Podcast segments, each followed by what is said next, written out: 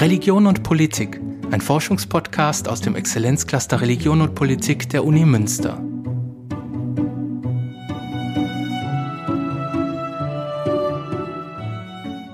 Was kommt nach dem Tod?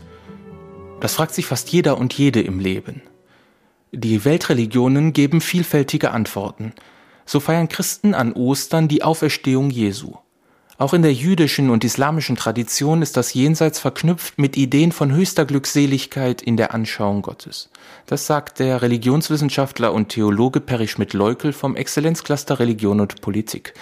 Er untersucht Jenseitsvorstellungen in den Weltreligionen im Rahmen seines Konzepts der interreligiösen Theologie.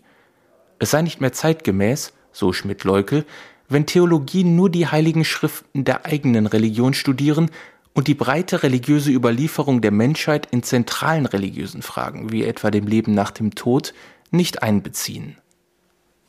An Ostern feiern Christen aller Kirchen das Fest der Auferstehung Jesu.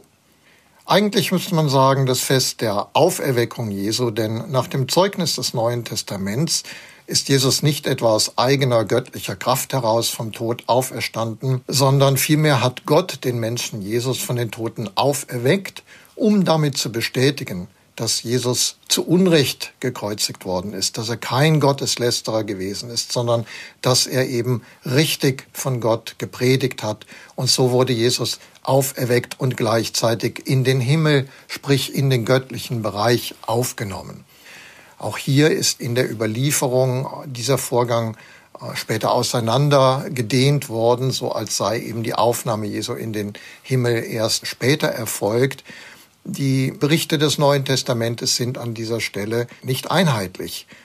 So heißt es beispielsweise in einem Bericht der Kreuzigung Jesu, dass Jesus zu einem der beiden mit ihm hingerichteten Delinquenten sagt: Ich verspreche dir, noch heute wirst du mit mir im Paradies sein. Ja, es ist also die Rede von einem un- unmittelbaren Eingang in die paradiesische Welt, in die Welt Gottes. Nicht erst ein Warten auf die Auferweckung oder gar ein Warten auf das Ende der Zeiten. Vorstellungen vom Leben nach dem Tod sind in der Tat im Christentum vielfältig. Es gibt nicht die eine normative Idee, sondern es gibt eine, eine Reihe unterschiedlicher Ideen, die sich im Laufe der Geschichte entwickelt haben und miteinander verquickt haben. Und das ist nicht nur im Christentum so, sondern es trifft auch auf alle anderen großen religiösen Traditionen zu. Wir müssen uns freimachen von der Idee, als seien Religionen homogene Gebilde. Tatsächlich sind sie wandelbare, lebendige Traditionen, die vielerlei Einflüsse in sich aufnehmen und in denen zu einzelnen Grundfragen des menschlichen Lebens dann auch immer wieder neue Ideen entstehen, die allerdings oft sich an bestimmten, sagen wir mal, Grundvorstellungen orientieren. Ich selber befasse mich mit der Frage nach den Vorstellungen von Tod und Leben nach dem Tod in den Religionen nicht nur als Religionswissenschaftler, sondern auch mit einem genuin theologischen Interesse, weil ich der Überzeugung bin, dass in einer zeitgemäßen Theologie die Grundfragen der Theologie, und dazu gehört zweifellos die Frage, ob es ein Leben nach dem Tod gibt und wenn ja, was man sich darunter vielleicht vorstellen könnte, dass solche Grundfragen heute nicht mehr alleine nur auf der Basis der eigenen religiösen Tradition, also im Fall des Christentums, der Überlieferung der hebräischen Bibel und der Überlieferung des Neuen Testaments und der sich daran anschließenden langen Tradition äh, geklärt werden können, sondern dass solche grundlegenden Fragen heute einer Reflexion bedürfen, die im Grunde genommen die gesamte religiöse Überlieferung der Menschheit mit einbezieht, zumindest idealerweise. Das kann vielleicht kein einzelner Theologe leisten, aber in diese Richtung müssten wir theologisch arbeiten und ich bezeichne das als interreligiöse Theologie. Innerhalb der jüdischen Tradition stellen wir fest, dass in ihren frühen Phasen es keine ausgeprägten Vorstellungen von einem Leben nach dem Tod gegeben hat, was wir dort in den älteren Schichten der hebräischen Bibel, des sogenannten Alten Testamentes, finden. Das sind Hinweise auf eine Art Schattenwelt, einen Ort der Finsternis, äh, Sheol genannt, in dem es eigentlich kein Leben mehr gibt. Dennoch finden wir auch die Überzeugung, dass Gott Herr über diesen Bereich ist und Verstorbene aus diesem Bereich auch wieder zurückrufen kann. Es entwickelt sich dann bereits im alttestamentlichen Judentum die Vorstellung, zumindest in Teilen des Judentums, dass es irgendwann eine, zu einer generellen Auferweckung aller Toten kommen wird. Und eines der treibenden Motive hinter dieser Entwicklung ist zweifellos die Frage nach der ausgleichenden Gerechtigkeit. Denn zu oft beobachtete man, dass Menschen, die eigentlich ein gottesfürchtiges Leben geführt haben, dennoch in ihrem Leben dafür nicht wirklich einen Lohn empfangen haben, wohingegen es oft den Übeltätern in ihrem Leben relativ gut erging. Und diese, diese Diskrepanz zwischen der Verheißung Gottes, der Verheißung eines Segen für den Gottesfürchtigen und die Verheißung von Gericht und Strafe für den Gottlosen, die Diskrepanz zwischen dieser Verheißung, diesen Versprechungen und der realen Erfahrung beförderte den Gedanken, dass es irgendwann in einem jenseitigen Leben, in einer fernen Zukunft zu einem solchen endgültigen gerechten Ausgleich kommen würde. Zur Zeit Jesu war die Frage, ob man an eine generelle Auferweckung der Toten und ein Endgericht glauben sollte, offensichtlich noch in jüdischen Kreisen umstritten.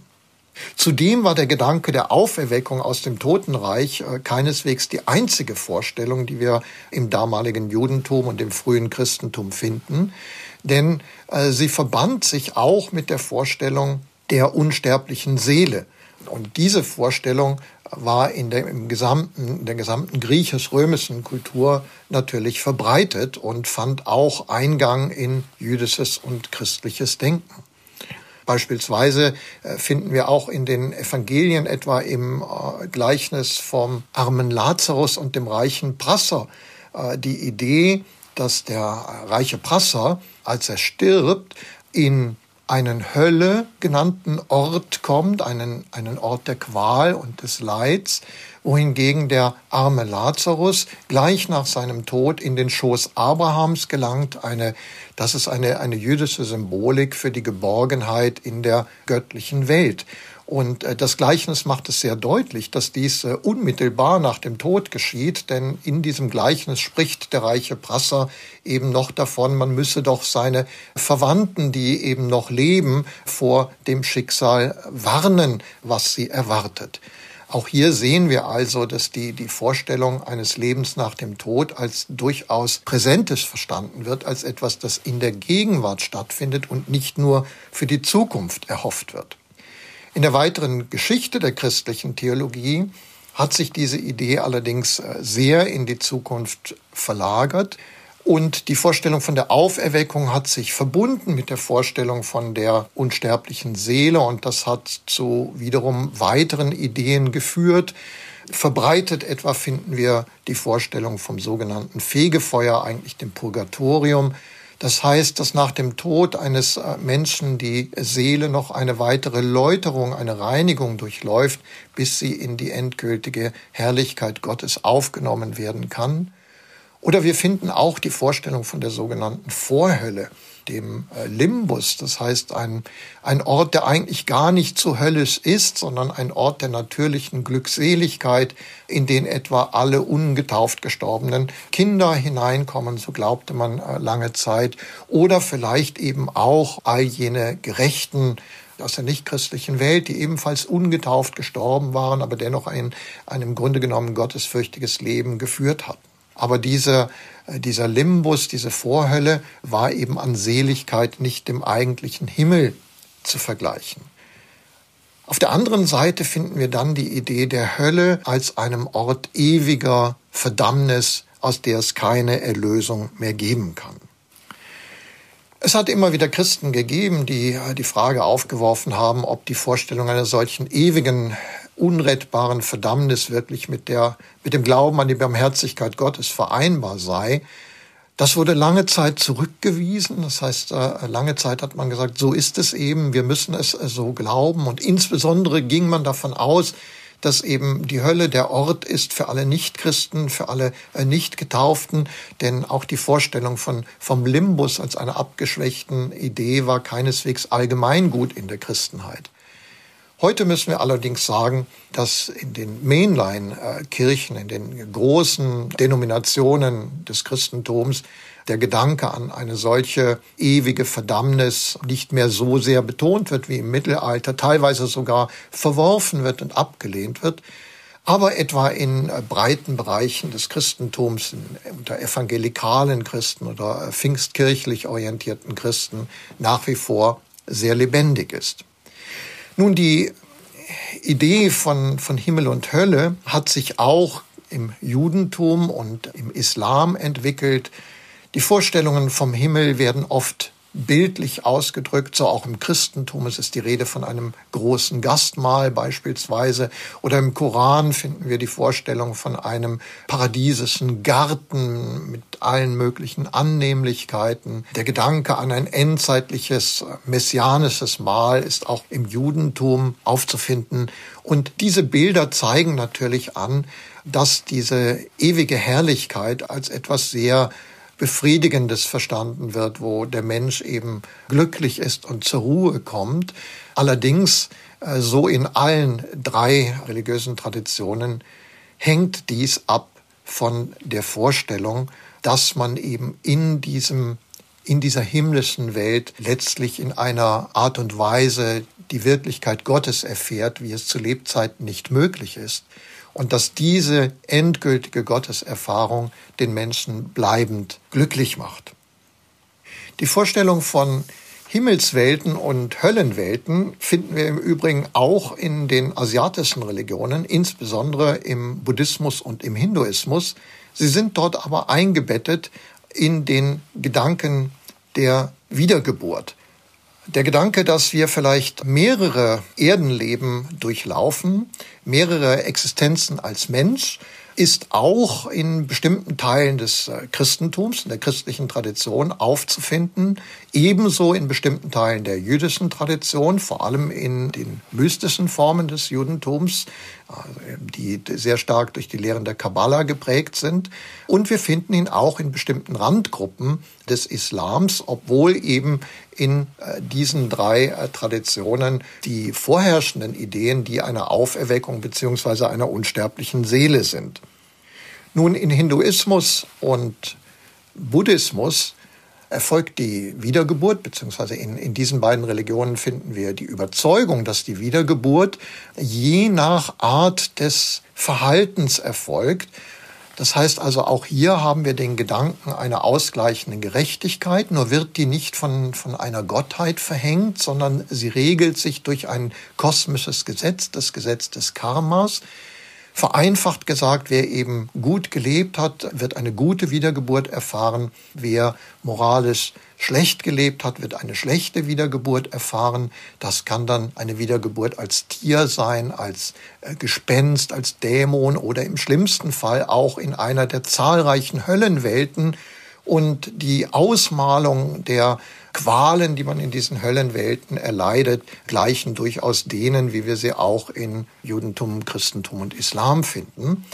Allerdings gibt es im, weder im Hinduismus noch im Buddhismus die Vorstellung einer ewigen Hölle. Der Aufenthalt in den verschiedenen Höllen oder Höllenwelten kann zwar unvorstellbar lang sein, aber irgendwann werden die Wesen auch dort sterben und dann in einer anderen Existenzform wiedergeboren werden. Das eigentliche Ziel, das, die eigentliche Erlösung ist dann das Nirvana. Das Nirvana ist eine, eine Welt, ein, ein Bereich, sagen wir einmal, jenseits von Raum und Zeit. Deswegen gibt es dort auch keinerlei Tod mehr, kein, keine Veränderung mehr, auch keinerlei Leid mehr. Und es werden allerlei Metaphern auf das Bilder, auf das Nirvana angewendet, die hier den Gedanken eines, eines göttlichen Bereichs im Grunde genommen nahelegen, wenn man es mit den Vorstellungen der abrahamitischen Religionen vergleicht. Alle großen religiösen Traditionen dieser Welt sind aus unterschiedlichen religiösen Einflüssen ihrer jeweiligen Ursprungszeit entstanden und sie haben sich auch permanent weiterentwickelt durch Einflüsse anderer Religionen und anderer Kulturen, die von außen auf sie zugekommen sind. Das erklärt diese immense Vielfalt, die wir innerhalb einer jeden großen Religion an Glaubensvorstellungen finden. Das heißt also, jede große Religion ist im Grunde genommen ein Flickenteppich, ein Patchwork, wie man modern sagen würde. Wir erfahren allerdings heute eine Situation, in der diese gegenseitige Beeinflussung der Religionen noch unvergleichlich viel stärker ist, als es früher jemals gegeben war. Das heißt, jeder einzelne gläubige Mensch, unabhängig davon, welcher Religion er angehört, ist heute in einem viel, viel stärkeren Ausmaß noch auch dem Einfluss durch andere Religionen ausgesetzt, als es früher der Fall war. Und so ist es heute ein zunehmendes Phänomen, dass einzelne Gläubige ihren eigenen ganz persönlichen Glauben aus dem Einfluss sehr unterschiedlicher religiöser Quellen zusammensetzen. Im Grunde genommen wiederholt sich allerdings hier auf der individuellen Ebene lediglich das, was wir im großen Stil auch für die Religionen selber beobachten können.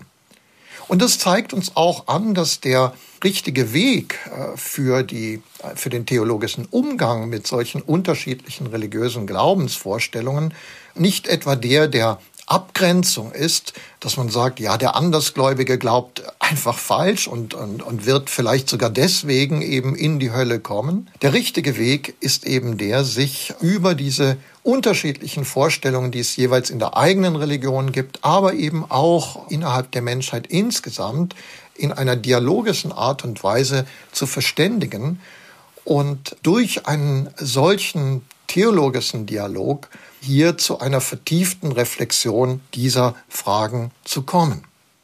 Und natürlich ist eine der Grundfragen, die alle Menschen bewegt, wie realistisch überhaupt die Vorstellung von einem möglichen Leben nach dem Tod ist. Und ich denke, die wichtigste Antwort, die sich hier geben lässt, ist, dass diese Frage sehr stark abhängt von der anderen zentralen Frage, nämlich ob es so etwas wie eine göttliche Wirklichkeit gibt. Denn wenn wir alleine auf die raumzeitliche Wirklichkeit blicken, dann sieht es so aus, dass alles, einschließlich des Weltalls selber, letztlich der Vergänglichkeit anheimfällt. Wenn es aber eine Wirklichkeit geben sollte, die nicht den raumzeitlichen Bedingungen unterliegt, die vielleicht die eigentliche Grundlage der raumzeitlichen Wirklichkeit bildet, dann ist es natürlich auch denkbar, dass nicht einfach nur alles der Vergänglichkeit anheimfällt, sondern dass es in irgendeiner Form, wir wissen nicht wel- welcher und wir wussten es noch nie, wir haben hierzu nur Bilder in den Religionen, aber dass es doch in irgendeiner Form eine Existenzweise, eine Daseinsweise über den Tod hinaus geben könnte. Das war der Forschungspodcast Religion und Politik. Heute mit dem Religionswissenschaftler und Theologen Perry Schmidt-Leukel über Jenseitsvorstellungen in den Weltreligionen. Sollten Sie Anregungen oder Rückmeldungen haben, schreiben Sie uns gerne unter religion und politik at uni dash münster punkt de.